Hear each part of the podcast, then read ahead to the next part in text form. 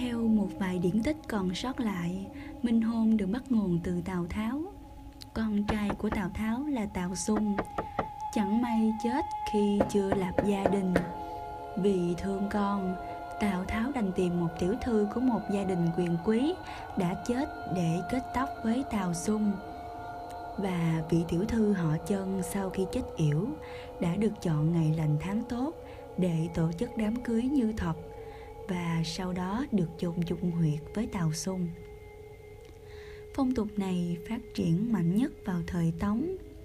Người Trung Quốc quan niệm rằng con gái là bát nước đổ đi, không phải con mình. Thế nên khi con gái chết đi mà vẫn chưa được gả chồng thì sẽ không có ai thờ phụng.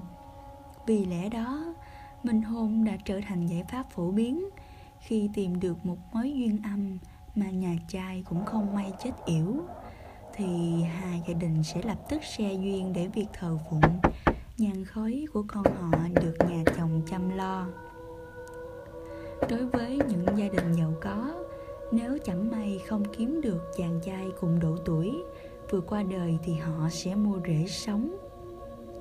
Những chàng rể này là những thanh niên chưa dựng vợ và có gia cảnh bần cùng. Đối với trường hợp ngược lại mua dâu sống thường là những cô con gái quá lứa lỡ thì. Họ sẽ dọn đến ở với gia đình chồng và chăm sóc hương hỏa như một người con dâu thật sự. Một số trường hợp khác bao gồm làm đám cưới ma cho người anh đã chết. Theo văn hóa trung quốc, em trai không thể kết hôn trước anh trai. Vì thế, nếu anh trai chẳng may qua đời thì gia đình phải làm đám cưới ma rồi mới có thể tổ chức lễ cưới cho người em. Tránh vong linh của người anh không hài lòng, quấy nhiễu hòa khí gia đình. Các nghi thức tổ chức minh hôn tương tự như một đám cưới bình thường. Tuy nhiên, vàng sẽ được thay bằng vàng mã để đốt cùng hình nhân cô dâu chú rể. Nếu một trong hai người còn sống, thì họ sẽ đeo găng tay màu đen thay vì màu trắng.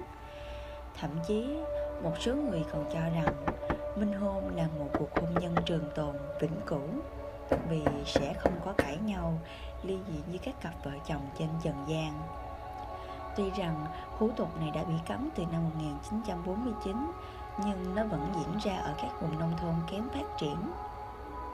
Những gia đình khá giả vẫn sẵn sàng bỏ một số tiền lớn để mua cô dâu ma cho con trai đã chết một xác chết nữ mới qua đời ở chợ đen có thể lên tới 30.000 đô la, tương đương khoảng 630 triệu đồng.